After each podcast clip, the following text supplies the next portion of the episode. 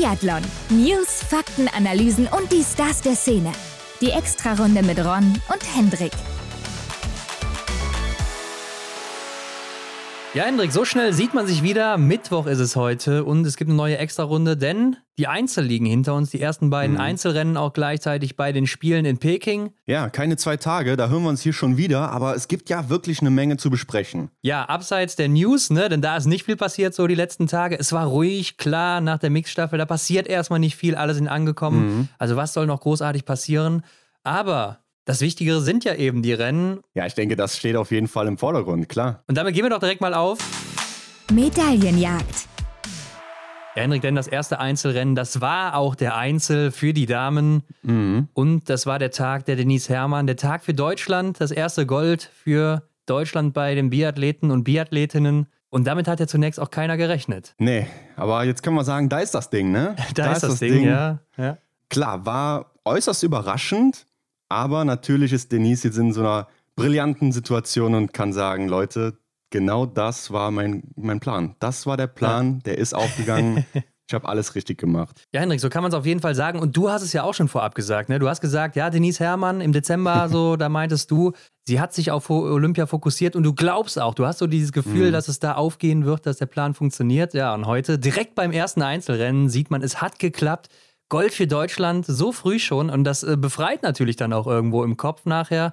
Ich denke nicht nur sie, sondern das gesamte Team oder auch die Trainer und so weiter, ne, von denen, Klar. denen fällt ein Riesenstein vom Herzen jetzt nach der Leistung von ihr und man muss sagen, es war grandios. Ne? Drittbeste Laufzeit, nur ein Fehler geschossen hier. Es war nicht ganz leicht zu schießen. Ne? Also ich glaube, es sind nur zwei Damen mit null Fehlern durchgekommen hier. Ja, wobei ich muss sagen, ich hatte den Anschein, dass die Bedingungen im Vergleich zur Mixstaffel wesentlich angenehmer waren. Ja, auf jeden Fall. Also der Wind, der hat sich ja komplett zurückgehalten oder deutlich mhm. zurückgehalten und äh, die Kälte war auch nicht mehr ganz so extrem, aber es war doch noch sehr kalt. Trotzdem hat man immer noch die Höhe da in Peking und das ist Klar. ja auch so ein Faktor, den darfst du halt nicht vergessen. Ne? Ja, dann wird hier tatsächlich so so der eine Fehler zur 9-0 und äh, den hat man sich dann erlauben können. Kommt natürlich immer darauf an, was für eine Läuferin du bist. Ne? Also jetzt, wenn man eine Petrenko sieht aus Ukraine, die ja zum Beispiel fehlerfrei geblieben ist, für die reicht es dann trotzdem nur für Platz 11.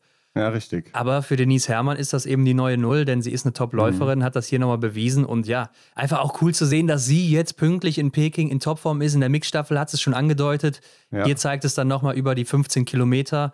Also einfach nur grandios. Und äh, man hat so ein bisschen Gänsehaut gehabt, auch während des Rennens schon, oder? Ja, klar. Also Denise ja recht früh gestartet mit der Nummer 8 und ja, da kamen dann immer noch wieder natürlich Favoritinnen, die ihr vielleicht den Strich durch die Rechnung machen könnten oder konnten. Aber es kam ja so wirklich, dass äh, immer noch eine Scheibe dann eben da auch stehen geblieben ist. Und das war dann eben der Vorteil äh, von Denise. Und klar, sie war ja dann im Endeffekt auf andere Leute's Kosten angewiesen, aber gut, warum soll das nicht auch mal so sein, ne? Ist ja, ja, perfekt gelaufen. Die letzte Runde war halt auch nochmal sehr entscheidend, ne? Denn zum Beispiel nach dem vierten Schießen geht ja eine Anna Chevalier Boucher, die Silber gewinnt, nur mhm. oder keine fünf Sekunden hinter ihr raus.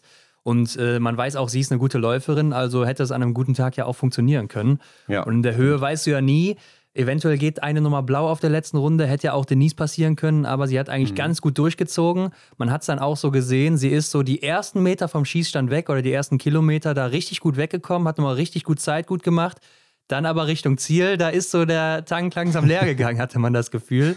Aber ich bin einfach hin und weg von dieser Leistung. Also einfach nur grandios. Ja. Gerade der Einzel, also sie hatte ja schon gute Einzel, haben wir ja auch in, unserer, äh, in unserem Vorbericht noch gesagt. So, ne? Sie mhm. hatte schon mal jedes Podest da eingenommen also auch schon mal einen gewonnen. Aber das ist nicht das Rennen, wo man sie als große Favoritin sieht, weil man ja auch weiß, dass sie nicht unbedingt zu den besten Schützinnen gehört.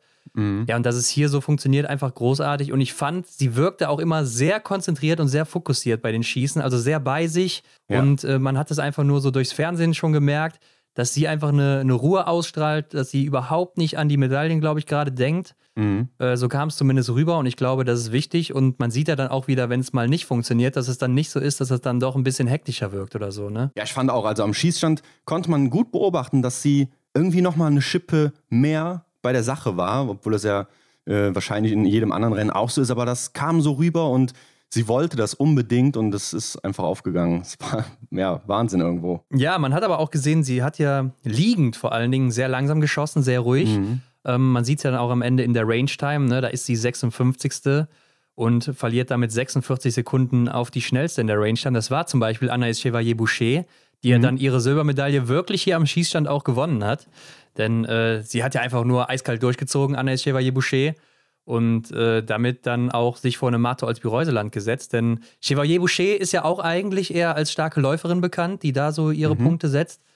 Aber dann hier ja nur in Anführungszeichen die 15. Laufzeit, ne? Eine Minute 29 hinter der schnellsten Tyrell Eckhoff und damit ja auch dann eine Minute 15 circa hinter Martha Olsby-Reuseland. Und da sieht man einfach, da holt sie zum Beispiel ja dann auch auf eine Martha Olsby-Reuseland 21 Sekunden am Schießstand raus. Ja. Und wenn man die jetzt mal gleichsetzen würde, also die Range-Time von den beiden, dann sieht man, wäre eine Martha Olsby-Reuseland ja mit einem Fehler oder, also, oder einem Fehler mehr vor ihr gewesen. Ja, also die Range-Time, die äh, darf man auch echt nicht außen vor lassen. Da gilt es auch dann Zeit gut zu machen. Aber ich wollte auch nochmal auf eine Szene auf der ersten Runde sogar schon eingehen von Denise, konnte man gut beobachten und ich weiß nicht, ob es sonst auch schon mal so der Fall ist. Sie hat direkt Verpflegung genommen. Ne? In den ersten 900 Metern da hat sich schon äh, vom Coach oder von irgendwem da eine Verpflegung bekommen. Hat man sonst eher selten gesehen, oder? Zumindest haben die Kameras es nicht so eingefangen. Und da war es dann plötzlich ein Thema. Ja, ich glaube auch, das wird halt nicht so häufig eingefangen oder die Betreuer stehen dann da, wo vielleicht auch keine Kameras sind. Ja. Aber ja, so früh im Rennen äh, fragt man sich jetzt, was bringt das überhaupt? Aber mhm. ja, so, so, so, eine Energieversorgung während des Rennens, die kickt ja auch erst irgendwann später, eine halbe Stunde später genau. oder so vielleicht. Frühestens vielleicht sogar auch erst. Und bei so einem langen Rennen, man sieht ja hier, 44 Minuten hat Denise gebraucht, natürlich inklusive Strafminute jetzt hier. Da weiß man dann eben nach den ersten 900 Metern, das wird dann ja nach drei, drei Minuten oder so gewesen sein, mhm. wird dann gegen Ende des Rennens nochmal kicken und dann vielleicht die nötige Energie geben. Ne? Genau, das sieht man ja auch oft im Radsport, zum Beispiel Tour de France oder so. Ja. Da sind die Jungs dann äh, erst ein paar Meter unterwegs, ein paar Kilometer haben sie auf der Uhr und dann sind sie sich schon wieder am Versorgen. Also damit das Energielevel halt einfach ja oben bleibt. Ne? Ja, ja, ich war halt bei der Tour de France, also kleiner Exkurs mal wieder hier. ähm, da hast du auch, ich glaube, die letzten 15 oder 20 Kilometer vom Ziel gar keine Verpflegung mehr zu dir nehmen. Ah, okay, ja. Ähm, aber gut, kommen wir wieder zurück zum Biathlon. Ja, großartig einfach diese Goldmedaille. Und ich muss sagen, gerade diese Laufleistung von Denise Herrmann, die macht Hoffnung auf mehr, gerade im Sprint und Verfolger, was ja so ihre Disziplinen dann auch wirklich ja. sind. Also wenn sie da vielleicht dann auch am Schießstand ganz gut durchkommt, null oder einen Fehler zum Beispiel im Sprint setzt, dann sehe ich sie auch ganz weit vorne in dem Rennen. Mhm. Das Liegenschießen, denke ich mal, wird dann im Sprint auch etwas schneller sein als in einem Einzel, wo du halt ein bisschen langsamer schießen kannst als gute Läuferin. Ja, klar, und der Fehler wiegt halt auch einfach nicht so schwer. Ne? Die Strafrunde, die kann sie dann locker kompensieren. Ja. Und hier im Einzel ist natürlich äh, ja, der Fehler mit einer Minute sehr, sehr kostbar. Ron auf Platz 2, Silber gewinnt Anaïs Chevalier-Boucher. Und ja, sie war ja wirklich lange noch echt gut im Rennen, bleibt ja. dreimal fehlerfrei und schießt dann im letzten Anschlag daneben.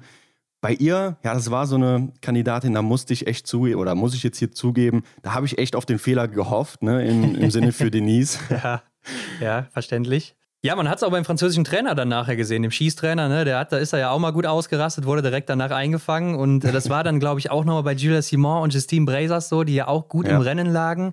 Ja, und äh, jedes Mal, als sie dann daneben geschossen haben, da hat er auch mitgelitten, so, als wäre er gerade getroffen worden, so sah es zumindest aus. Mhm. Ähm, war sehr lustig, aber zu Anna Chevalier-Boucher muss man ja wirklich sagen, die letzten zwei Jahre oder mit der Pokeljuka jetzt eben auch, nach ihrer Rückkehr nach der Babypause, sie liefert immer ab, wenn sie gebraucht wird. Ne? Ja. Hatte ja im Januar auch so ein kleines Tief und ich erinnere mich noch, jetzt war sie ja vor kurzem in Antolz, war es doch auch auf dem Podest und da wurde sie auch in der Pressekonferenz gesagt, ja, das sieht so ähnlich aus wie im letzten Jahr, wo du im Januar so ein bisschen eingebrochen bist, dann kurz vorher nochmal zurückgekommen und dann auf der Pokeljuka zugeschlagen hast. Und dann hat sie gesagt, ja, ich glaube, du hast meinen Plan durchschaut. Und man muss wirklich sagen, sie liefert hier wieder ab, ne? Ja.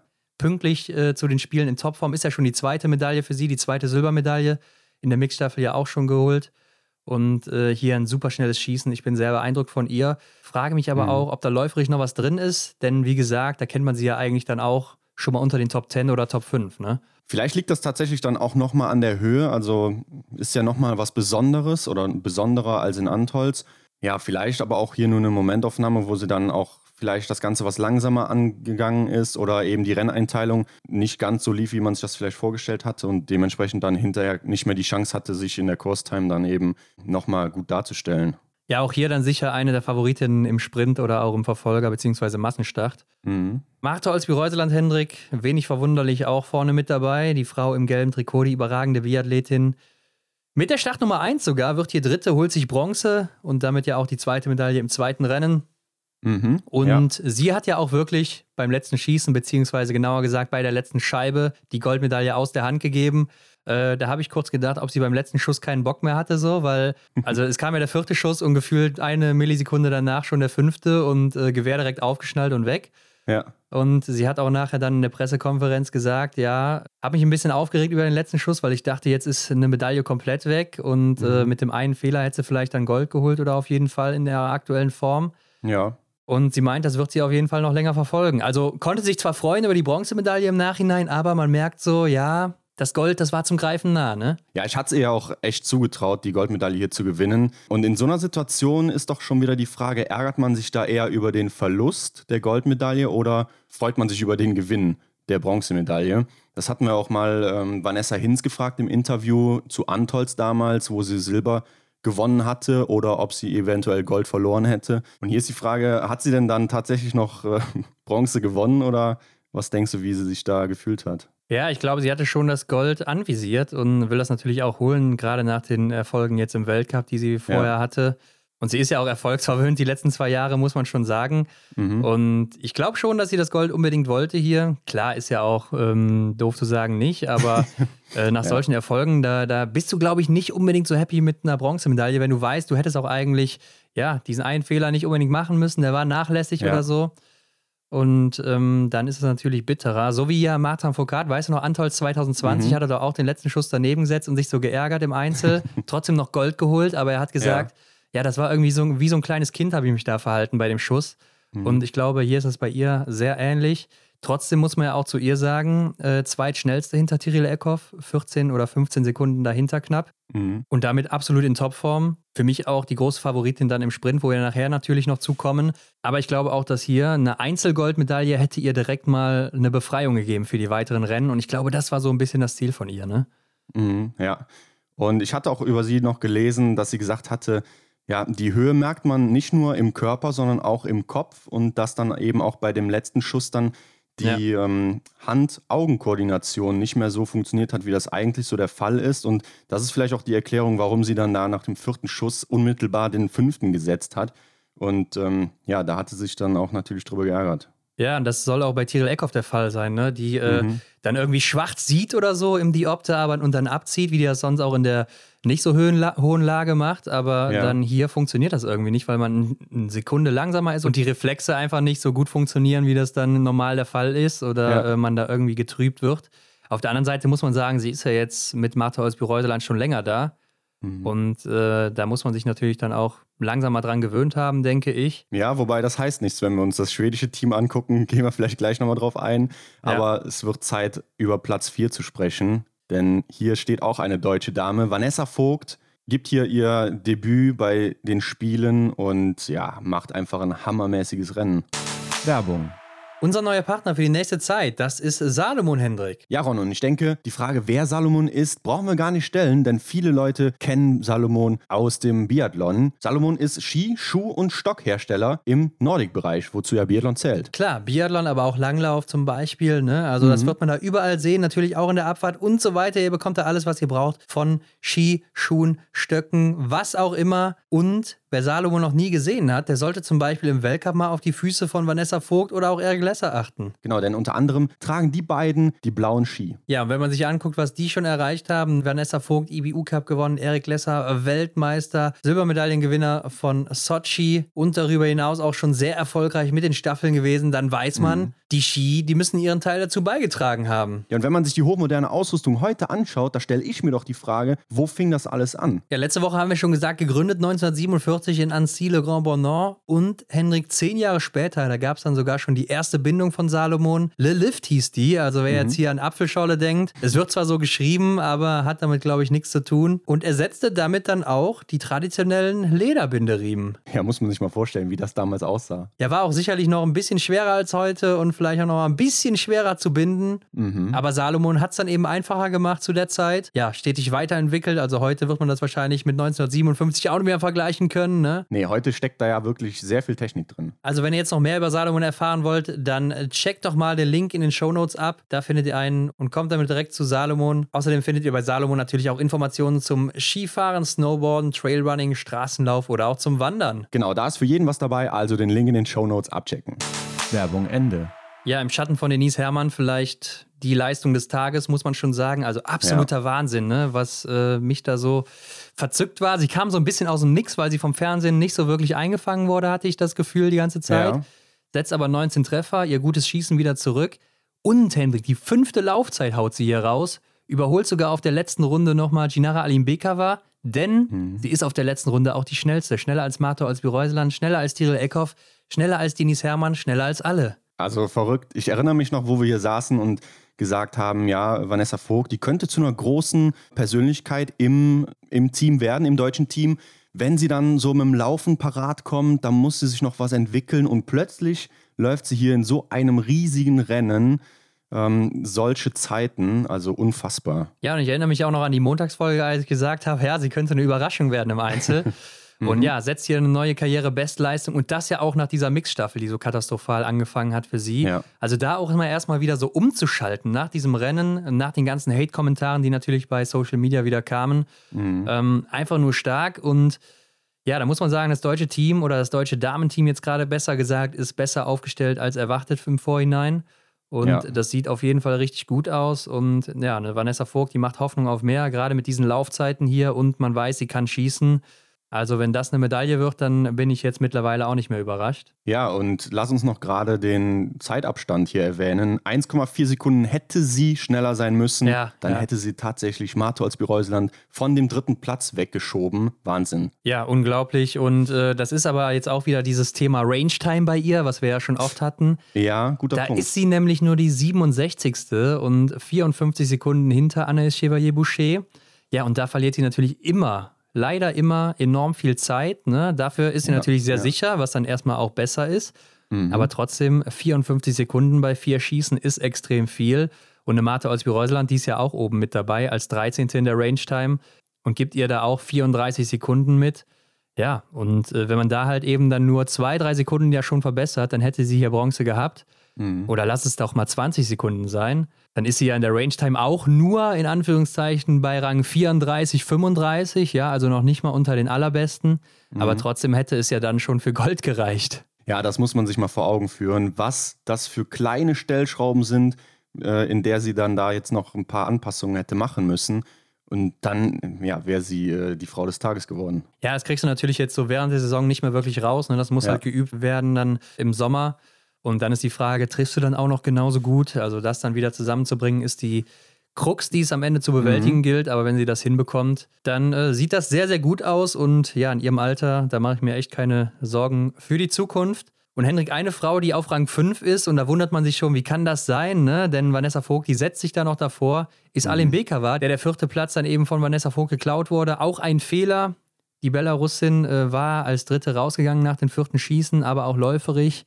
Ja, die zwölfte Laufzeit, eine Minute 22 zurück. Da haben wir auch schon bessere Rennen von ihr gesehen, aber Ja. sie hat ja auch das Gold schon in der Hand beim letzten Schießen und dann auch schon wieder aus der Hand gegeben. Ne? Ja, ähnlich wie Marketa Davidor, die auf 6 gelandet ist. Auch Ja. im letzten Anschlag dann äh, den, den Fehler geschossen. Ja, da habe ich natürlich auch wieder die, die Finger für Denise Herrmann gedrückt, dass sie dann da daneben schießen. Ist so gekommen. Aber die Tschechin auch, so eine, die überrascht mich immer wieder im Einzel, ne? wie sie da so umschalten kann, so konzentriert schießt. Und sie ist in fast jedem Einzel bis zum letzten Schießen mit dabei. Ja, und hier äh, sah es ja auch wieder sehr, sehr gut aus lange Zeit. Läuft auch hier deutlich besser als zuletzt noch im Mhm. Weltcup, muss man sagen. Ja, achte Zeit. Mhm. Zu Recht wohl auch die Frau, die das rote Trikot gewonnen hat, beziehungsweise die Kristallkugel. Also hier immer sehr konstant. Ja, Platz 7 ist auch ein Debüt, beziehungsweise eine Überraschung. Deetra Irvin, die Amerikanerin, ähm, holt ja eine der besten Platzierungen für eine US-Amerikanerin bei den Spielen mit nur einem Fehler. Macht ein super Rennen. Klar, läuferig hängt sie ein bisschen hinten dran, aber auch solide unterwegs. Ja, Und äh, ja, sicherlich erfreulich, auch wenn es dann keine Medaille ist. klar, gerade im liegenden Anschlag ist sie stark. Da hat sie zurzeit 92% Trefferleistung. Stehend fällt dann ja doch wieder deutlich ab mit 77 Prozent und läuferisch, hast du ja schon gesagt, ist sie da etwas hinten an. Äh, aber klar, so ein siebter Platz, den nimmt man doch gerne mit. Ja, und Ingrid dann Tandrevold, Henrik, die wird hier achte mit einem Fehler. Hätte ich weiter vorne gesehen, aber ist läuferisch auch nicht in der Verfassung, wie sie es halt schon mal war. Und mhm. deshalb geht es nicht weiter nach vorne für sie. 13. Laufzeit. Ja, und damit äh, auch keine Medaille geholt, was im letzten Jahr wahrscheinlich auf der Pokeljuka noch geklappt hätte oder in einem anderen Rennen. Mhm. Aber ja, ist da irgendwie auch nicht im Flow. Ja, der Einzel hier ja auch ihr erster Einsatz und bei ihr war das ja so ein ähnliches Thema wie bei Johannes Denis Böhl als Kontaktperson äh, eingestuft. Vielleicht war das auch noch so im Kopf.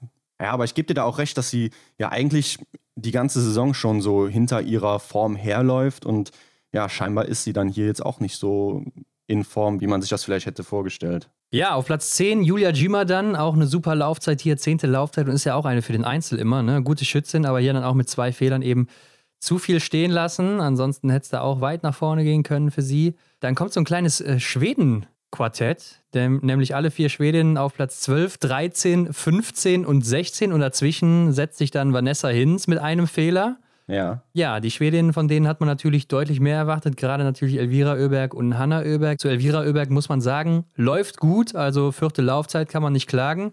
Aber Hanna Oeberg ist ja total von der Rolle, ne? War die drittbeste Läuferin im Weltcup, über die gesamte Saison vorne mit dabei, jetzt hier nur die 18. in der Mixstaffel auch schon nicht gut gelaufen, drei Fehler dazu geschossen. Also mhm. pünktlich zu den Spielen, gegen den Erwartungen, nicht in Form. Ja, also das ist die erste große Überraschung oder das große Fragezeichen, was ich immer noch habe. Wie kann das sein? Johannes Lukas hat sie doch eigentlich immer in den Griff bekommen, gerade zu Großevents. Letztes Jahr bei der Weltmeisterschaft, da hat es gut geklappt. Jetzt hier scheint sie gar nicht so am Start zu sein, wie man sich das vorgestellt hat. Ne? Außer in der Range Time, da ist sie zweite, hat nur 3,5 Sekunden Rückstand auf Anaïs Chevalier-Boucher.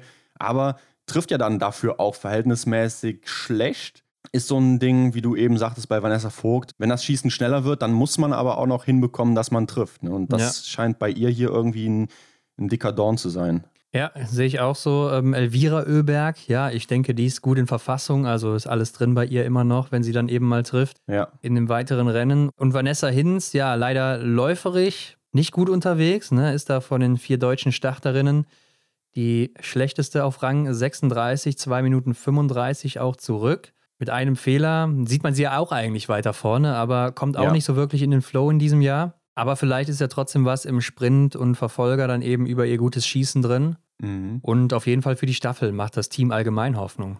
Ja, da steht doch Deutschland sehr, sehr gut. Äh, Habe ich auch jetzt ein gutes Gefühl, gerade mit den beiden stark platzierten äh, Denise und Vanessa Vogt. Ja, macht das doch schon echt Laune und Vorfreude.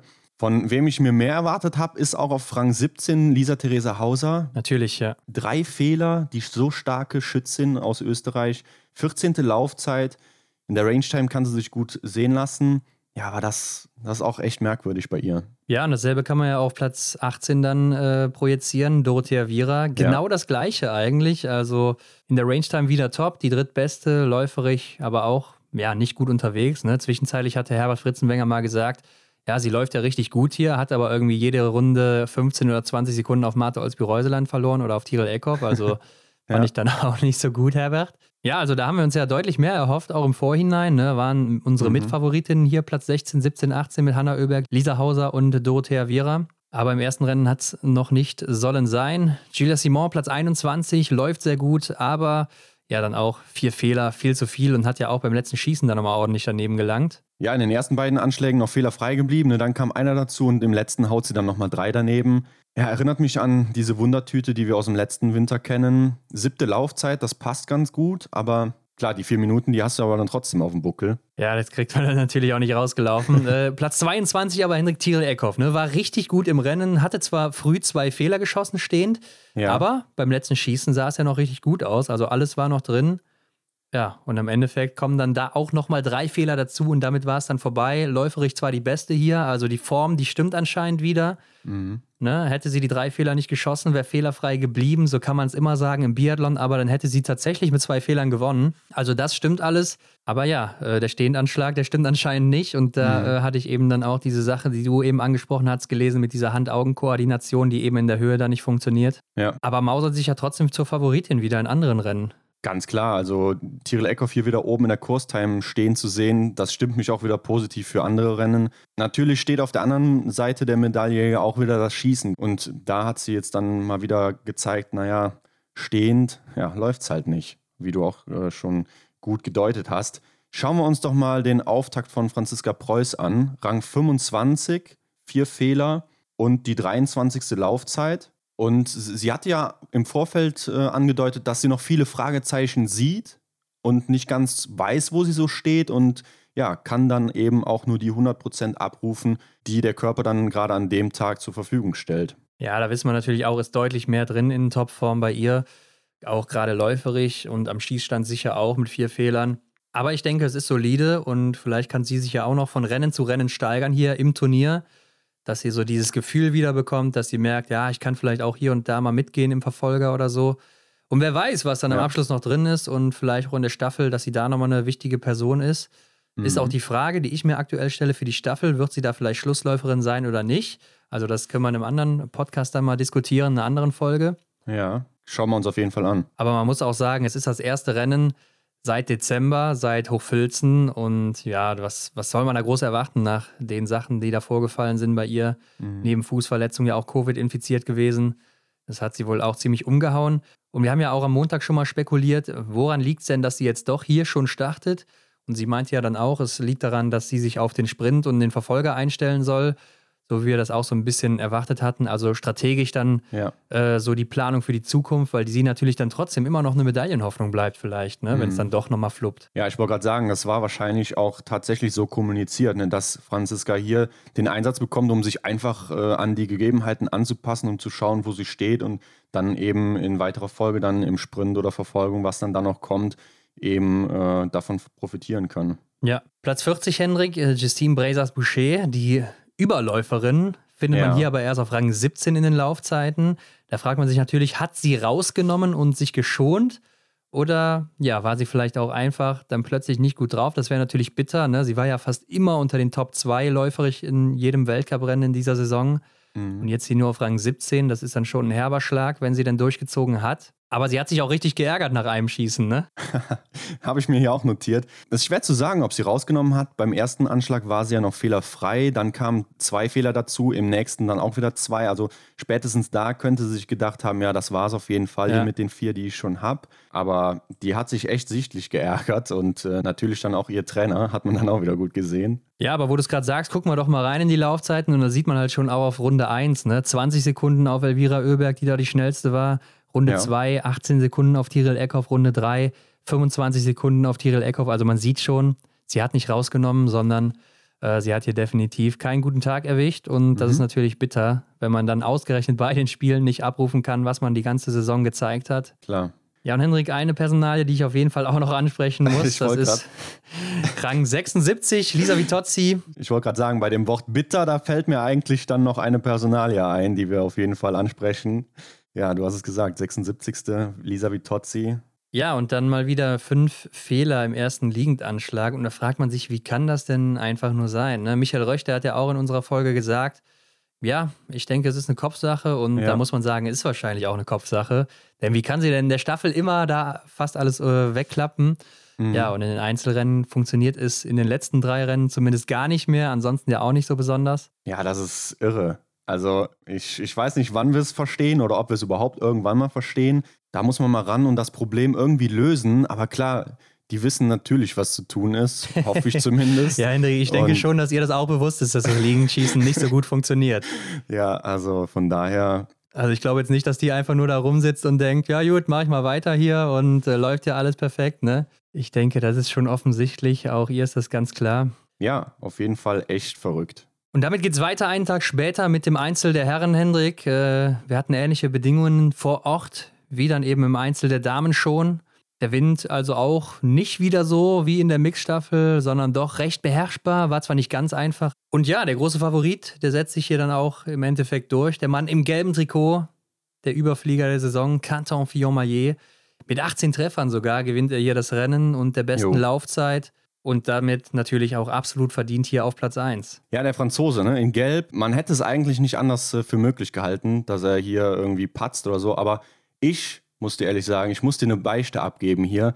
Ich habe das getan, was man nicht tun soll. Ich habe nämlich nochmal am Tippspiel rumgefeilt. Ah. Ich hatte schon getippt und ich traue es mich gar nicht zu sagen. Ich habe ihn tatsächlich rausgenommen von den Medaillenrängen ah, und habe mich da vom ZDF leiten lassen, als ich den Einspieler gesehen habe vom Eric Lesser, die Thematik, er holt bei Olympia immer eine Medaille. Und dann habe ich gedacht, der holt hier Bronze. Ja, ist dann natürlich nicht so gekommen, um das schon mal vorwegzunehmen. Ja, das war ein großer Fehler von mir, aber er scheint neben den zwei Schießfehlern alles richtig gemacht zu haben. Ja, ich habe ihn tatsächlich drin auf Platz zwei, aber hatte ich ihn, denn Ja, natürlich ich hatte ihn auch auf zwei. der große Favorit, das war ein anderer. Aber ähm, ich hatte auch Johannes Dingsbö, sehe ich gerade, richtig getippt, Hendrik, Mhm. wo du es sagst. Ne? Ich habe nämlich nochmal nachgeguckt. Aber auf jeden Fall Quentin Fiormaillet, ähm, beeindruckend, dass er läuferig hier so zurückschlagen kann. Nach der Mixstaffel hatte ich noch so ein paar Bedenken, ob er denn wirklich 100% fit ist. Ja. Jetzt hat er gezeigt, Leute, ich bin's. Und äh, ja, sehr, sehr eindrucksvoll. Zweitschnellste letzte Runde auch hingelegt, aber nur 0,1 Sekunde hinter Johannes Dingesbö, also die beiden fast gleich schnell unterwegs. Am Ende Mhm. der Norweger Johannes Dingesbö, der ja hier Dritter wird, dann aber 21 Sekunden in der Laufzeit hinter dem Franzosen und damit der zweitschnellste. Beide ja auch die gleiche Fehleranzahl geschossen, Mhm. aber Fiormaillet ist eben auch in der Range-Time nochmal ein gutes Stück schneller, ist er der fünftschnellste. Also perfektes Rennen vom Franzosen, abgesehen von den zwei Fehlern. Und mit zwei Fehlern zu gewinnen, ist ja auch erstmal eine Leistung. Und äh, die Medien, die haben das aber auch wieder sehr ausgeschlachtet mit seiner Story aus Pyeongchang, wo dann eben seine Freundin Ja. und sein Stiefvater da erkrankt waren und äh, jetzt diese Wende, also der tiefe Fall und jetzt wieder der Held am Ende. Ne? Mhm. Äh, das konnte man natürlich in keinem Interview dann rauslassen. Er selber war aber auch so drauf, oder? Dass er das selber noch so aufgebauscht hat. Also er ist, glaube ich, auch so ein Typ, der das gerne dann medial nochmal so Mhm. ähm, aufbaut und ja, sich nochmal heroisch so darstellt. Kann man Ja. natürlich auch verstehen irgendwo. Ja, ich glaube, es gibt vielleicht auch schönere Themen, die man dann da gerne anspricht oder die man gerne. Es ist natürlich auch ein Elfmeter irgendwie Storytelling-mäßig. Ne? Ja, ja, genau. Also um die Geschichte perfekt zu machen, ist dann natürlich doch gelungen. Ja, so steht er natürlich da jetzt oben. Ja, und ich habe auch im Netz gesehen, dass dann gesagt wurde, so jetzt baut er so seine eigene Legende auf. Ne? Äh, das sind seine Spiele. Ja. Da habe ich auch so die Vermutung, da gebe ich den Leuten recht. Und ja, wie er dann auch im Ziel schon mit Martin Foucault zusammenstand. Und war ja auch immer das große Thema hier. Seine Fußstapfen werden jetzt gefüllt von Quentin Fiormaillet und all das so, das hat das Ganze irgendwie perfekt gemacht. Ja, auch wenn die Fußstapfen natürlich schon längst viel zu groß sind oder vorbei sind oder er daneben getreten ist, vielleicht um das Bild perfekt zu machen.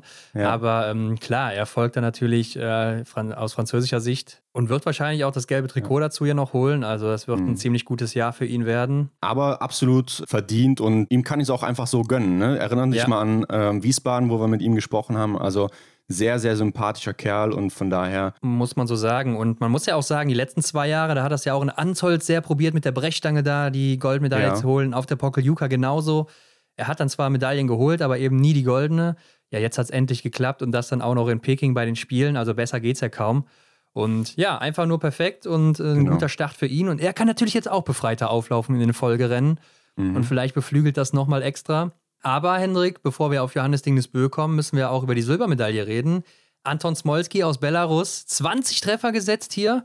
Also am Schießstand perfekt unterwegs. Da gab es nur noch einen anderen, der das auch geschafft hat. Der ist aber sehr weit hinten gelandet.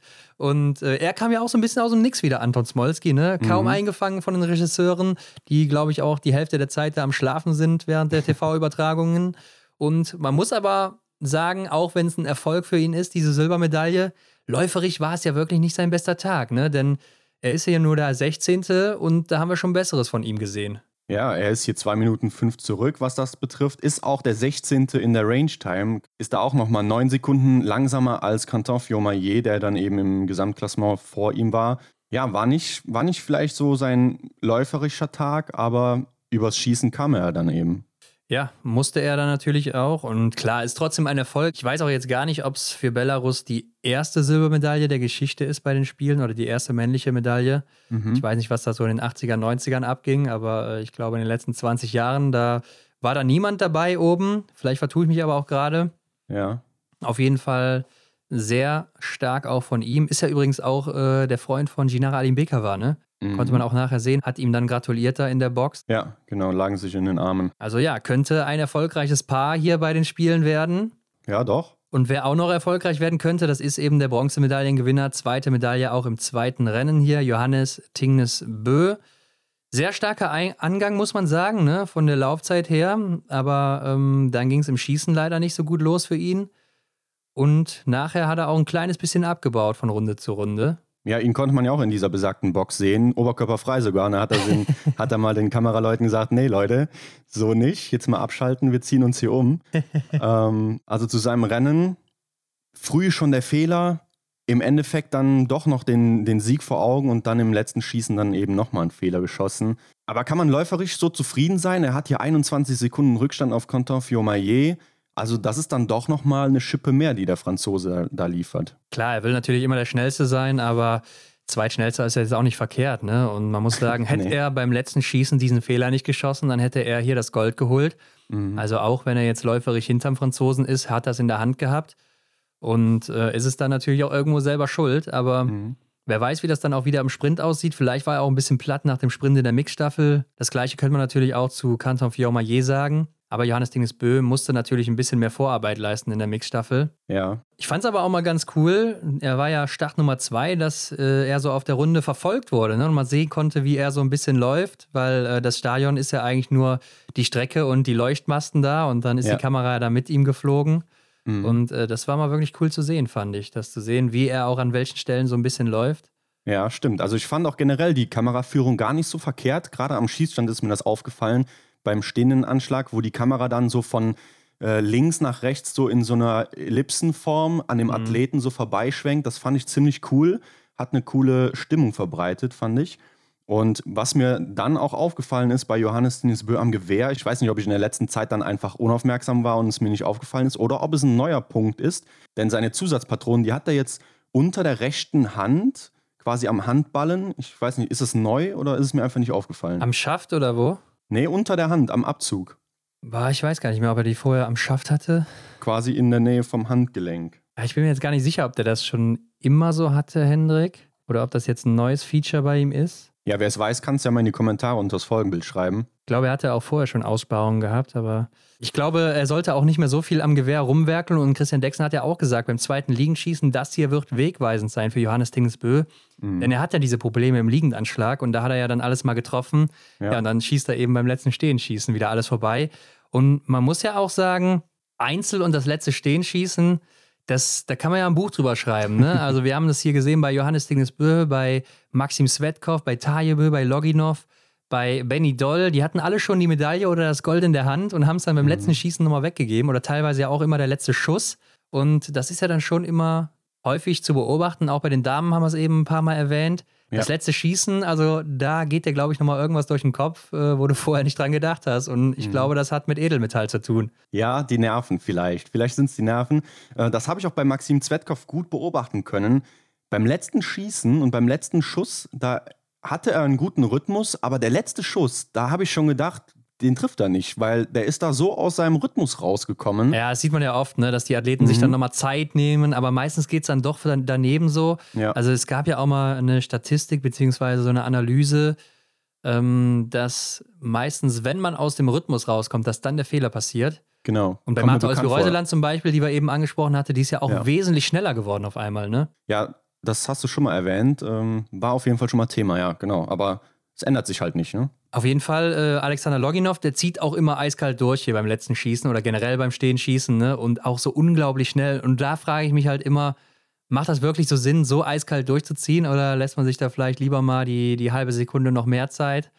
Denn äh, das ist ja schon immer so ein bisschen Harakiri, wie das aussieht. Mhm. Und hier hat das ja auch dann wieder in den Sand gesetzt. Ja, ich meine, wann sollst du riskieren, ne? wenn nicht beim letzten Schießen? Aber wenn du doch so gut dabei bist mit ja, einem eben. Fehler, also weiß ich nicht, ob das dann der richtige Plan war. Aber lass uns zuerst mal auf Maxim Svetkov zu reden kommen, denn der wird mhm. hier Vierter mit einem starken Rennen, auch 19 Treffer gesetzt, läuft auch ziemlich gut, siebte Laufzeit. Und ja. da habe ich mir auch gedacht, so dieser Russe, wenn der jetzt hier eine Medaille holt oder so, vielleicht sogar das Gold, denn du hast ja gerade schon gesagt, das letzte Schießen war es ja dann auch wieder, der letzte Schuss. Genau. Dann wäre das hier wieder diese perfekte Story gewesen, denn er war ja mal, ja, er war mal top, hatte mal ein Weltcuprennen gewonnen, dann wurde er ein bisschen ausrangiert aus dem Team, war ein paar Jahre weg, kam dann jetzt wieder zurück vor der Saison oder während der Saison und ja, auf einmal wieder oben mit dabei und hätte dann hier Gold geholt. Das wäre natürlich Storytelling-mäßig perfekt gewesen. So ist es nur die Blechmedaille und damit gar nichts im Endeffekt. Ja, das bringt das halt immer mit sich, ne? wenn du so eine kleine Story oder wenn du so, eine, so einen Tiefpunkt hattest und kommst dann bei so einem Großevent, was es nur alle vier Jahre gibt, dann da an deine Bestleistung ran, dann äh, klar, ist das auch von den Medien immer gerne gesehen. Und der Kanadier Scott Gau auf 5 ist auch sein zweitbestes Saisonergebnis bzw. Karriereergebnis. In der Saison war er schon mal in Östersund zum Beginn Vierter. Also macht hier auch wieder ein richtig gutes Rennen mit 19 Treffern. Aber dann der beste Deutsche Benedikt Doll auf Rang 6. Und du hast es erwähnt, er hatte die Goldmedaille oder zumindest eine Medaille in der Hand beim letzten Schießen. Und ja, dann war es dann leider vorbei. Ja, gut, wenn man mal gerade guckt, Gold hätte es äh, hätte nicht gereicht, ne? Eine Minute, dann ist er sieben Sekunden hinter Canton Fiormaillet, denn er hatte ja schon vorher einen Fehler geschossen. Aber mhm. ja, die Silbermedaille, die wäre es gewesen dann für ihn und äh, ich hatte es ihm so gewünscht, ne? Das war so knapp. Aber ähm, man muss mal allgemein sagen, ein Top-Rennen gemacht, läuferisch die viertbeste Zeit über diese lange Distanz, die 20 Kilometer. Ja. Klar, kriegt 56 Sekunden oder 57 von Canton Fiormaillet, aber der war natürlich auch sehr gut unterwegs. Und insgesamt macht er einfach ein Top-Rennen. Und wenn du die vierte Laufzeit hast, dann äh, musst du dich auch nicht ärgern, wenn das dann 57 Sekunden sind oder wenn es zwei Minuten sind. Also du bist einfach der viertschnellste. Genau, ja. Und ja, man weiß jetzt auch einfach so, bei ihm ist mit der aktuellen Form alles möglich. Ne? In jedem Rennen kann er was holen. Äh, Stehen schießen sieht einfach super aus, finde ich auch aktuell. Und mhm. generell das Schießen nicht mehr so zittrig wie sonst. Und ich fand es dann wohl überraschend, dass er Scott Gau auf der letzten Runde nicht mehr bekommen hat. Ist zwar sehr knapp gewesen mit den anderthalb Sekunden da, aber ja. äh, da habe ich gedacht, den Kanal, den holt er sich noch. Aber da war dann, glaube ich, auch der Tank leer. Ja, da konnte man auch gut sehen. Ne? Bei der letzten Zwischenzeit, glaube ich, war es, oder den letzten Hügel da bei den Betreuern hoch, da hat er schon die Zähne gezeigt und hat äh, quasi geschrien, Leute, ich kann nicht mehr, ich bin, ich bin bei. Also ja, aber seine Laufform, da gebe ich dir recht, das macht richtig Bock auf die nächsten Rennen, die da kommen. Und wenn es dann nur zwei Strafrunden sind, dann äh, hat er ja wahrscheinlich sehr, sehr gute Karten. Wenn es nicht gerade ein Sprint ist, auf jeden Fall. ja. Nee, ist richtig. Ähm, Roman Rees wird auch sehr guter Siebter hier mit einem Fehler, haben wir auch vorher gesagt, könnte eine Überraschung werden. Ist jetzt leider nicht die Medaille geworden, aber siebter Platz ist doch sicher ein sehr mhm. guter Einstand auch für ihn. Läuferisch solide, 15. Zeit, ne? also kommt mit der Strecke anscheinend gut zurecht. Ja. Und eine gute letzte Runde hingelegt, ist da auch im Bereich von Tajebö und Benny Doll. Also macht auch äh, einen guten Eindruck hier. Ist auch wieder ein gutes Zeichen dann für die Staffel, wo ja auch nicht klar ist, wer da genau starten wird. Ja, ich glaube aber zwei Besetzungen haben wir hier schon gesehen. Also, oder haben wir jetzt schon besprochen. Benedikt Doll und Roman Rees nach seiner Leistung hier 19 Treffer gesetzt. Ja, Henry, ich kann dir auch schon sagen, wer Schlussläufer sein wird in der Männerstaffel. Das ist, glaube ich, auch schon so sicher da. wie das Arm in der Kirche. Ja, ich glaube auch. Dahinter dann aber Tajebö mit 19 Treffern und ich glaube, der hat sich richtig geärgert, Hendrik, denn mit 19 Treffern, da ja. sieht er sich wahrscheinlich selber auf dem Podium mhm. und ich habe ihn damit auch auf dem Podium gesehen und äh, er schießt hier sehr, sehr gut, auch beim letzten Schießen ja wieder dann alles aus der Hand gegeben, bis dahin alles getroffen und dann läuft es aber läuferig hier gar nicht, denn er ist hier nur 18. in der Laufzeit und das ist erschreckend. Er war im ganzen Januar entweder der schnellste oder mhm. der zweitschnellste in jedem Rennen. Ja, und dann jetzt hier sowas ist dann schon äh, schade bei den großen Spielen. Aber vielleicht ist das auch die Höhe, das Alter so, die Regeneration, die nicht mehr so ganz läuft bei ihm. Ja, du hattest mir ja schon während des Rennens geschrieben. Ihr müsstet übrigens mal unseren äh, WhatsApp-Verlauf lesen während der Rennen. Sehr amüsant. Ja, dass, dass da mit dem Tayo irgendwas nicht stimmt, ne? dass er da nicht richtig äh, in die Spur kommt. Und ja, so war es dann auch, eine 18. Laufzeit. Ungewöhnlich, wie du, wie du gesagt hast. Ja, Platz 15, Hendrik, der große Favorit des Rennens. Stürler Holm Lagreit hatte ich natürlich auch Platz 1 mit mhm. drei Fehlern. Klar. Ähm, läuft solide, neunte Laufzeit, denke ich, ist ganz okay. Aber klar, drei Fehler, da hat man was anderes erwartet, dass er vielleicht fehlerfrei oder mit einem Fehler durchkommt, sich das mhm. Ding dann hier eben holt oder zumindest eine Medaille. Man hat ihn ja auch nur beim ersten Schießen einmal gesehen und dann beim Zieleinlauf nochmal im Fernsehen. Ja, richtig. Also er setzt ja auch, äh, wenn ich mich richtig erinnere, den aller, allerersten Schuss direkt daneben. Ja, genau, ja. Ist vielleicht auch so ein Thema, wie es Vanessa Vogt beschrieben hat äh, in der Mixstaffel. Nervosität, erstes ja. Mal, kann ich mir vorstellen. Man muss ja auch sagen, er konnte quasi nur verlieren. Ne? Also seine eigenen Erwartungen, ja. die waren natürlich sehr hoch, das können wir schon mal sagen. Und die der Medien, die waren auch sehr hoch. Also ist natürlich dann auch bitter, dass du den schlechtesten Einzel deiner Weltcup-Karriere ausgerechnet bei den Spielen Ja, dann ja, ablieferst. Ne? genau. Das, vorher war der schlechteste Platz ein Fünfter, jetzt ist es der 15. Mhm. Irgendwann musste er einfach kommen, aber klar, es ist auch noch eine ganz gute Platzierung im Weltcup so. Also, auch wenn man sagt, mein schlechtester Platz in einem Einzel, das war mal ein 15. Dann sagt jeder, wow, krass. Aber ja, hier ist es dann doch irgendwie eine Enttäuschung, sicher auch für ihn. Aber ich glaube auch, dass er einer ist, der damit wächst, der vielleicht jetzt auch mal so die Nervosität ein bisschen abschütteln konnte und dann vielleicht auch wieder zurückkommt. Mm, Ich glaube, hätte man tippen können, so wie beim Fußball zum Beispiel, dann wäre die äh, Tippquote bei ihm ziemlich niedrig, weil die Wahrscheinlichkeit, dass er gewinnt, doch dann sehr hoch war. Ja, Ähm, aber ja, so kann das äh, Blatt sich auch mal wenden und so war es halt eben nicht. Sehr verwirrend, auch dass er konstant quasi einen Fehler immer schießt. Ja, denke ich dann doch schon, dass dann das Thema Nervosität oder vielleicht Unwohlbefinden am Schießstand einfach so der Fall war. Oder es ist wirklich die Höhe, ne, was wir ja auch schon mal gesagt haben. So Antolz lag ihm nicht so gut bisher und äh, hier in Peking dann eben vielleicht auch nicht, wer weiß. Ja, okay, ja. Wir werden das in den nächsten Rennen sehen. Felix Leitner wird 16. mit einem Fehler. Hätte ich weiter vorne gesehen, habe ich ja auch vorher so als kleine Überraschung vielleicht mal angepriesen, aber ja, läuferig 48. Also nicht so gut zurechtgekommen hier. Mhm. Samuelsson, der große Schwede, der in der Saison so abgeliefert hat, 30. mit drei Fehlern, läuferig nur 25. Also bricht da komplett ein. Leider muss ich sagen, mein Abwärtstrend, den ich für ihn da so vorgesehen habe. In den letzten Rennen, die wir von ihm gesehen haben, da ging es auch nicht mehr so richtig gut voran. Und hier jetzt drei Fehler, die drei Minuten, die packt er sich drauf. Und läuferig, ja, ist auch das Thema aus der Mixstaffel hier noch präsent. Ja, das kannst du natürlich auch irgendwie aufs ganze schwedische Team übertragen. Klar, Martin Ponzil-Oma, zehnte Laufzeit, aber ansonsten, ja, da, da hat man mehr gesehen, auch bei den Damen ja, was wir eben schon hatten. Genau. Johannes Kühne wird hier 51. mit sechs Fehlern. Hat natürlich schon sehr bitter begonnen hier in dem Rennen. Ja, schießt direkt drei Fehler, dann nochmal zwei. Und ja, da muss man echt äh, auf die Zähne beißen. Aber läuferig 13. Also da stimmt die Form anscheinend wieder. Ich denke, er wird ja auch nicht dann ja, bis zuletzt Vollgas gegangen sein. Kann ich Mhm. mir nicht vorstellen. Eric Lesser wird 67. mit fünf Fehlern. Ne? War ja auch jemand, wo man dann auch vorher nicht nur die Medien, sondern auch wir so gesagt haben: ja, wenn er gut durchkommt, was er hier Ja. aber nicht gekommen ist, dann könnte es ganz gut werden. Ähm, und ich glaube, Hendrik, das war ein ziemlich entscheidendes Rennen für ihn, aber da kommen wir gleich nochmal zu. Ja, wobei ich kann hier schon sagen, also auch um meine Tippentscheidung da nochmal zu begründen. Also ich habe gedacht, vielleicht ist es das eine Rennen für Erik Lesser, äh, zumindest das, das eine Einzelrennen für Erik Lesser. Und von daher habe ich gedacht, er setzt alles in diesen Einzel und ähm, profitiert von, von seiner Stabilität am Schießstand, die er ab und zu dann auch abrufen kann. Erste Schießen sah ja wirklich äh, gut aus und hat auch dann wieder so zurückgedreht. Erinnerst du dich? Ja, ja, genau. Also, das Die- ist so sein Die Ding. Ne? Gewehreinstellung. Mhm. Er dreht wieder zurück zur Nullstellung vom Anschießen, damit er weiß, wo er am Anfang war und dann weiß, wie Genau. er immer reagieren muss. Ja, also Ähm, finde ich sehr clever, aber leider ist es hier echt äh, gerade im stehenden Anschlag dann in die Hose gegangen. Ja, und auch läuferig, ne? 63. Laufzeit, also 4 Minuten 20 bekommt er von Canton Fiormaillet. Das ist sehr, sehr viel und damit insgesamt kein gutes Rennen. In der Range-Time ist er zwar der zweitschnellste, aber das bringt dir natürlich auch nichts, wenn du nur 15 Treffer setzt bei 20 Schüssen. Ja, Ja, und so ist es dann eben ein schwaches Rennen leider. Und ich denke, auch er hat sich da selber was vorgenommen vorher. mhm. 72. wird Emilien Jacquelin mit sieben Fehlern, Hendrik. Ja, 14. Laufzeit. da, Da sind wir jetzt gerade ein bisschen sprachlos, aber ja, er fing ja gut an, null Fehler, dann, dann kommen die drei, dann nochmal zweimal zwei.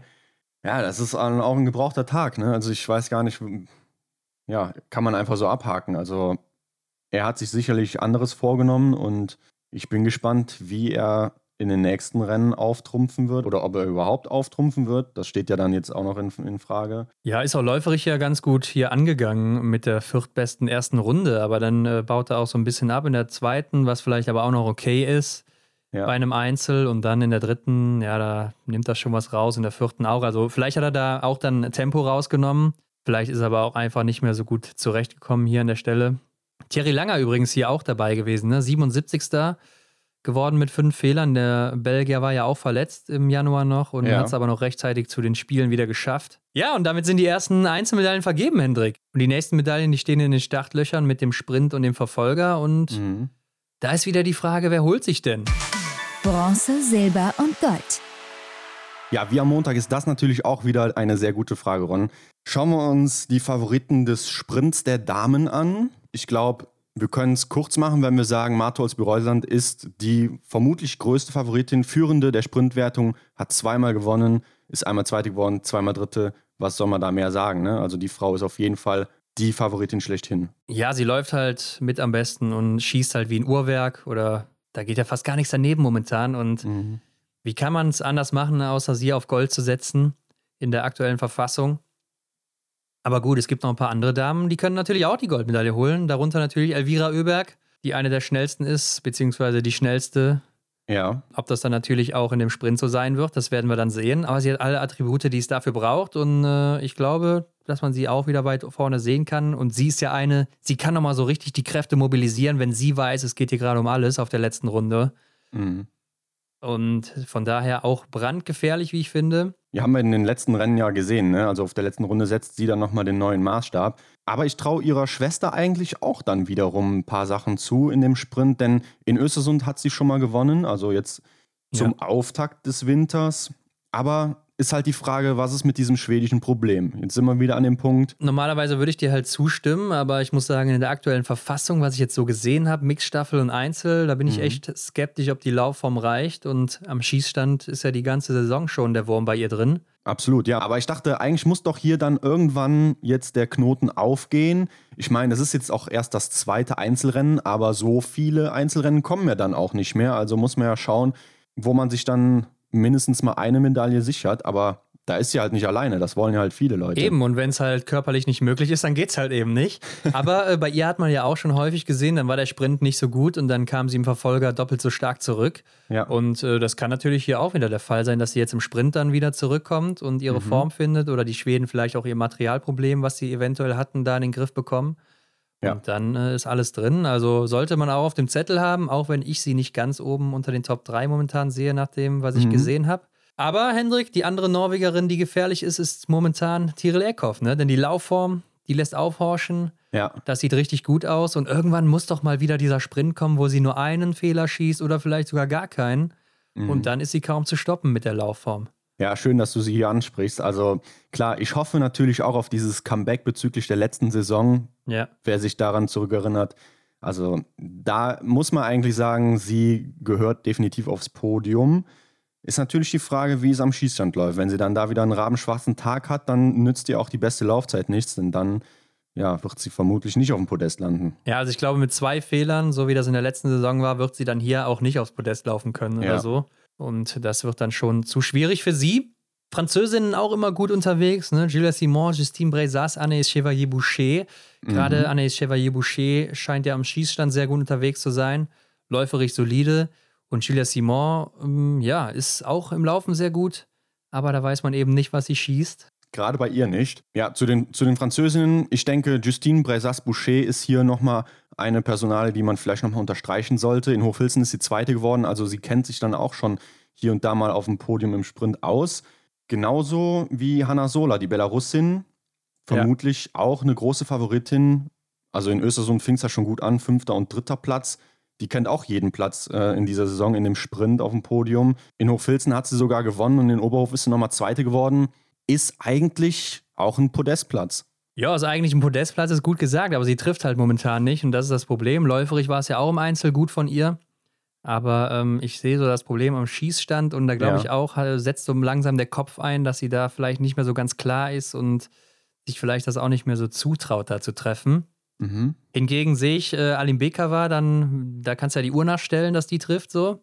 Mhm. Also schießt ja sehr gut und Deshalb auch natürlich eine, die da vorne brandgefährlich ist. Und, wenn wir natürlich nicht vergessen dürfen, hier im Sprint Denise Herrmann, ne? Ist ja eigentlich ihre Paradedisziplin immer gewesen. Ja. Und jetzt mit der aktuellen Laufform muss man auch wieder sagen, also ein Fehler oder null Fehler und die Medaille, die ist drin. Gebe ich dir so recht. Ich habe sie auch noch extra zusätzlich hier eingetragen, nachdem ich äh, die Liste ja schon viel früher angefertigt habe, aber nach der Goldmedaille und nachdem äh, man jetzt hier weiß, wo sie steht, gerade auch läuferisch, glaube ich, ist dann da auf jeden Fall auch eine Top-Platzierung unter den ersten drei möglich. Wäre denn jetzt eigentlich äh, Vanessa Vogt noch so eine Überraschung für dich, Hendrik, wenn sie jetzt im Sprint zum Beispiel schon eine Medaille holt? Also als Überraschung schon, ja, aber irgendwo zuzutrauen ist sie auch. Also da kann ich sie jetzt gerade nicht so einordnen, ob sie jetzt dann da vielleicht schon zu den weiteren Favoriten, zu dem weiteren Favoritenkreis gehört oder ob sie tatsächlich so eine komplette Überraschung wäre, weil schießen kann sie. Jetzt war sie läuferisch so fit unterwegs.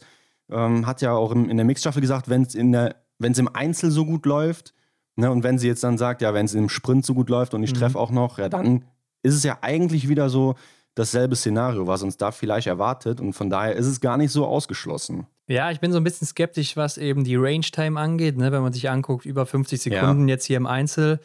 Wenn man das auf dem Sprint runterrechnet, sind das wahrscheinlich um die 25, also eine Strafrunde, die sie da schon verliert. Mhm. Und da musst du natürlich dann auch top laufen, um dann da vorne dabei sein zu können im Sprint und auch erstmal alles treffen. Also deshalb bin ich da ein bisschen skeptisch momentan. Glaube dann eher bei vier Schießen, da kann sie dann vielleicht wieder eher was rausholen, im Verfolger dann zum mhm. Beispiel. Mhm. Und man muss ja auch sagen, die deutschen Starterinnen, die werden wahrscheinlich auch unverändert ins Rennen gehen. Ja, ich glaube auch, dass sich da nicht viel ändern wird. Es wird keinen Sinn machen, wenn Franziska Preuß nicht startet, weil sie hat ja den Einzel genutzt, um eben dann für den Sprint schon äh, an die Situation gewöhnt zu sein. Denise Herrmann keine Frage, Vanessa Hinz und Vanessa Vogt. Ja, Vanessa Vogt auch überhaupt keine Frage. Ist die Frage, will man irgendwie was ausprobieren? Wofür? Weil da hängt ein Verfolger dran mit Vanessa Hinz und Anna Weidel. Von daher gehe ich von aus, dass auch Vanessa Hinz starten wird. Ja, sehe ich auch so und ich glaube, da wird auch nichts passieren. Aber gut, auf Gold, Hendrik, da habe ich Martha Olsby-Reuseland gesetzt. Ich glaube, du auch. So ist es, ja. Silber, da sehe ich zum Beispiel Elvira Oeberg.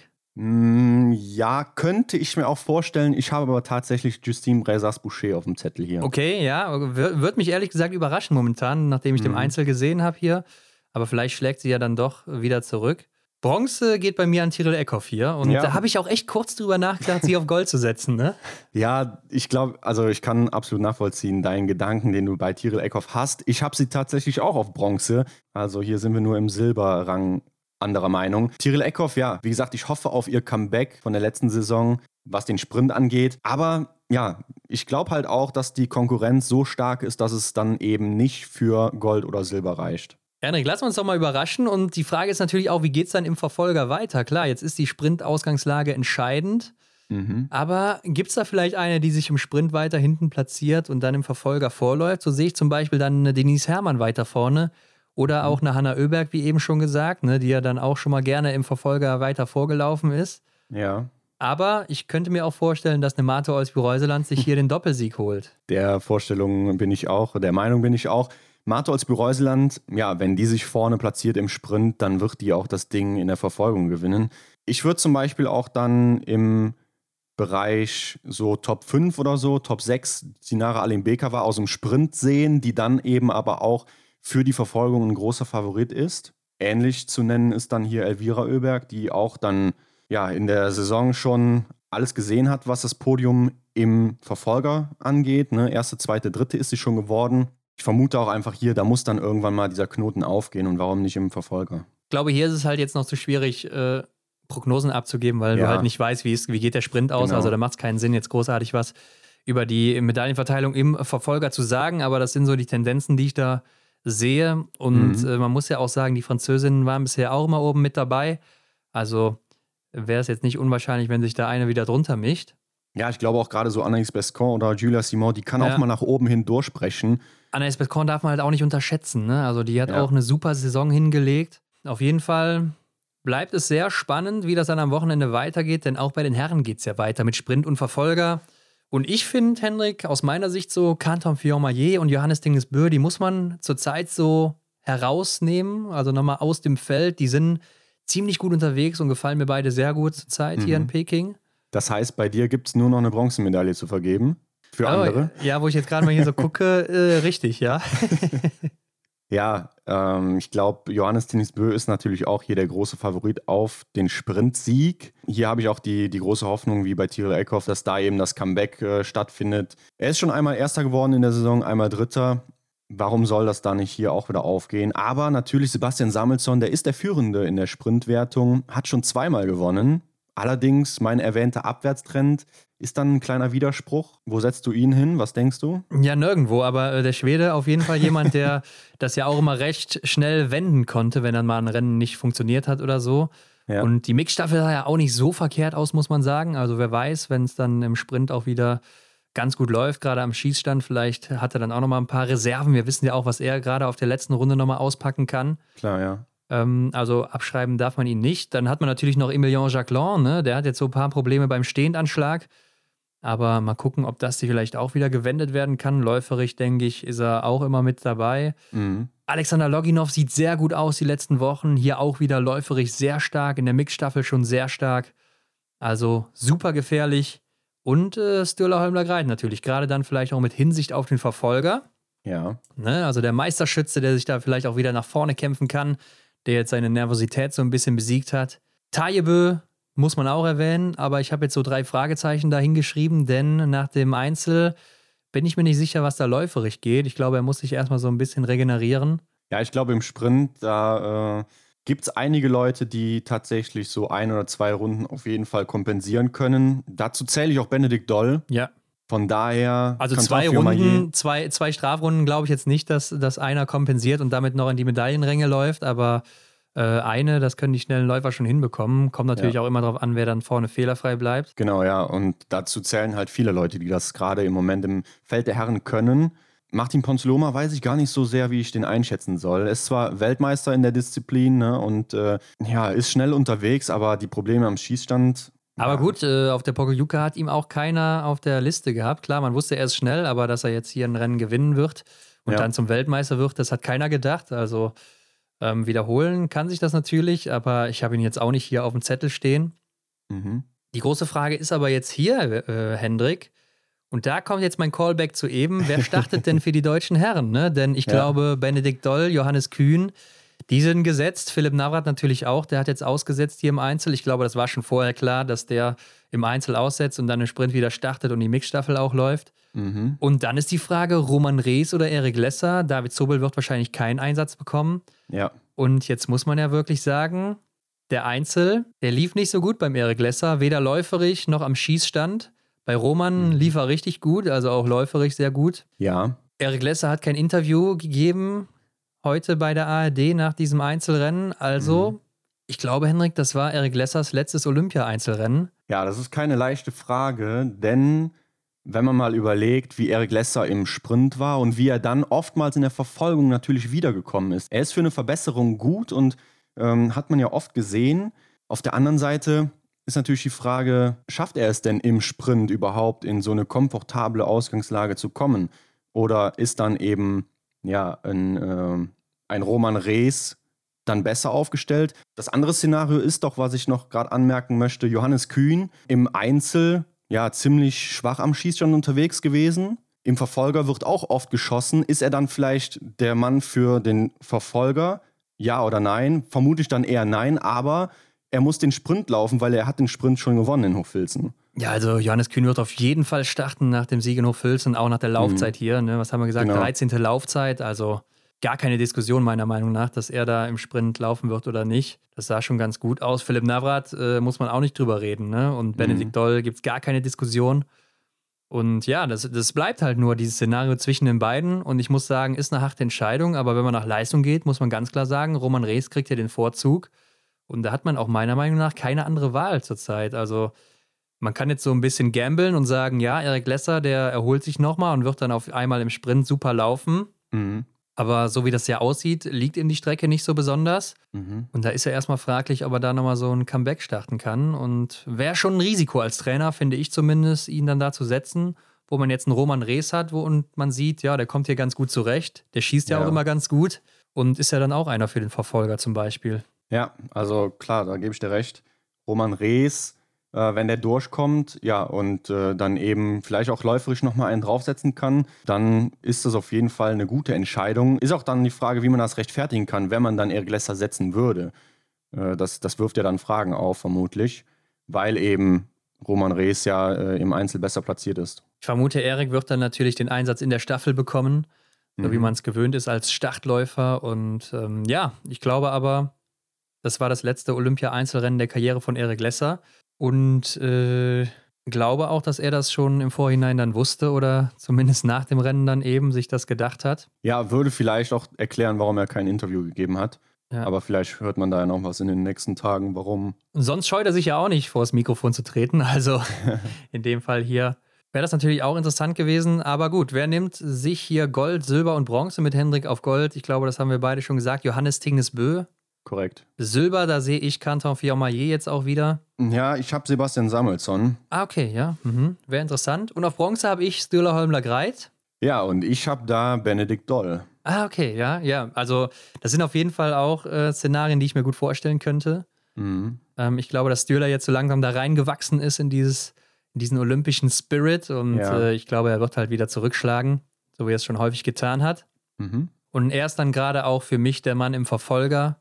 Und äh, der Wind war ja jetzt nicht so stark, aber ich wünsche mir dann trotzdem irgendwie, dass er wieder so ein klein bisschen zurückkommt, weil er macht es ja dann doch immer ein bisschen spannender, ne? Mhm. Ja, und macht es vielleicht dann auch für den einen oder anderen was leichter, beziehungsweise gibt einfach ein anderes Szenario aus, ne? Also wenn der Wind da ist, dann. Also ich hoffe, dass es natürlich gleich für alle bleibt, aber dass er so ein bisschen stärker reinweht und äh, vielleicht noch ein bisschen mehr Spannung, Spannung reinbringt und mal gucken, wer damit klarkommt oder eben nicht. Mhm. Ja, gerade im Verfolger oder dann Massenstart mega interessant, ne, wo es nicht mehr nach der Zeit geht, sondern wer als erstes über die Ziellinie läuft. Und dann, also ähnlich wie in der Mixstaffel, das ja. war ja wohl auch dann schon wieder so ein Rennen, wo man dachte, boah, davon will ich mehr sehen. Und ja, da wünsche ich mir auch, dass wir solche Rennen halt vermehrt sehen, vielleicht sogar ja dann schon im Verfolger. Ja, mit einem Zielsprint um die ersten drei Plätze, das wäre natürlich der Wahnsinn wieder dann im äh, Verfolger oder in den Verfolgern. Ja, Ron, und ich denke, die Favoriten der Verfolgung dann eben kann man schnell und kurz halten. Klar, aus dem Sprint genannte große Namen sind natürlich dann hier auch Favorit. Aber ich habe noch einen, den haben wir jetzt hier nicht genannt, Emilien Jacquelin, den Franzosen, zweifacher Weltmeister in der Disziplin, hat seinen Titel verteidigt auf der Pokljuka. Sein Format ist natürlich auch die Frage, wie es eigentlich bei jedem ist, wie er sich dann eben im Sprint platziert. Aber dann, wenn er da recht gut parat kommt, dann ist er natürlich auch hier ein großer Favorit. Ja, ich glaube, er hatte auf der Pokljuka schon die Bronze- oder Silbermedaille geholt damals. Ich glaube, Bronze war es hinter Simon Detieu. Kann ich ja auch nochmal nachgucken, ne? Da hat er natürlich auch schon eine gute Ausgangsposition gehabt. Jetzt ist hier die Frage, wie wird es in diesem Jahr sein? Ähm, klar, hat ein gutes Jahr gehabt, mhm. aber wie kommt er dann eben zurück? Und äh, klar, ich denke schon, dass er sich das vornimmt, wenn die Ausgangslage stimmt. Aber wie ich ja eben schon gesagt habe, mein Favorit hier ist Dula Holmler Greit, ja. der dann von hinten wieder nach vorne kommt, wenn er nicht schon vorne ist. Und äh, klar, Johannes Dingesbö oder Canton Fiormaillet, die sind in jedem Rennen Favorit. Aber auch der von dir angesprochene Samuelsson, wenn du schon auf Silber hast, ne, ist ja auch ein Mann für den Verfolger immer gewesen. Definitiv, ja. Lassen wir uns überraschen, denn alles hängt am Sprint. Von daher schauen wir da mal weiter. Und ja, wie es weitergeht, ist eigentlich ein gutes Stichwort. Dem Wachstruck hinterher. Ja, Henrik, der Wachstruck, der bewegt sich zwar nicht hier in Peking, ne? aber wie geht's weiter? Abschließend kann man sagen, nach den ersten beiden Rennen, dass die Favoriten mit Frankreich und Norwegen in ganz guter Form sind. Ne? Das deutsche Team scheint ja anscheinend auch perfekt gepiekt zu haben für das Event. Perfektes Material, perfekte Vorbereitung, also alle Zweifel in den Schatten gestellt. Und das macht natürlich dann auch insgesamt Hoffnung auf mehr. Und die Schweden, das sind so die, die deutlich hinter den Erwartungen sind momentan. Mhm. Geschlechterübergreifend, also da ist irgendwas im Argen. Ja, gerade auch wenn man dran denkt, dass sie ja auch ziemlich große Favoriten auf äh, Staffel waren oder, oder sind auch noch immer, ne? Aber es ist halt die Frage, wie entwickelt sich das Ganze noch? Bekommen Sie dann das vermeintliche Problem der Ski, des Materials in den Griff? Fühlen Sie sich langsam wohl da oder was ist da los? Wir können es nicht genau deuten, ne? aber lass uns mal abwarten. Vielleicht tut sich da ja noch was. Ja, denn die nächste Folge, die kommt am Montag. Dann haben wir gesehen, ob sich da was getan hat oder eben nicht. Dann blicken wir zurück auf die Sprints und die Verfolger. Und dann gibt es auch die Vorschau auf die bevorstehenden Staffeln. Das sind ja dann die nächsten Rennen danach schon wieder. Ansonsten natürlich wie immer Instagram abchecken, was da bei uns geht. Bewertet uns natürlich bei Spotify, iTunes, wo auch immer. Das geht ja jetzt auch bei Spotify. Äh, mittlerweile kann ich auch nicht mehr sagen, das geht ja jetzt, weil es geht ja jetzt schon was länger. Aber es geht auch bei Spotify, also kurz Pause es machen. Es funktioniert. Haut mal hier fünf Sterne rein bei der Extra-Runde und dann weiterhören. Und ja, teilt das überall, wenn ihr mehr davon hören wollt. Und damit sind wir raus. Ron, ich habe noch eine Weisheit des oh, Tages, oh, um die raus. Episode hier abzuschließen. Ja. Von Christian Perfekt. Dexne. Und zwar wenn das Brot zu hart ist, dann beißt man sich die Zähne dran aus. ja. In diesem ja. Sinne, liebe Grüße. Ich habe es auch gehört, ja. bis nächsten Montag. Bis dann, ciao. Das war die Extra-Runde mit Ron und Hendrik für diese Woche. Neue Folgen gibt es jeden Montag, überall, wo es Podcasts gibt.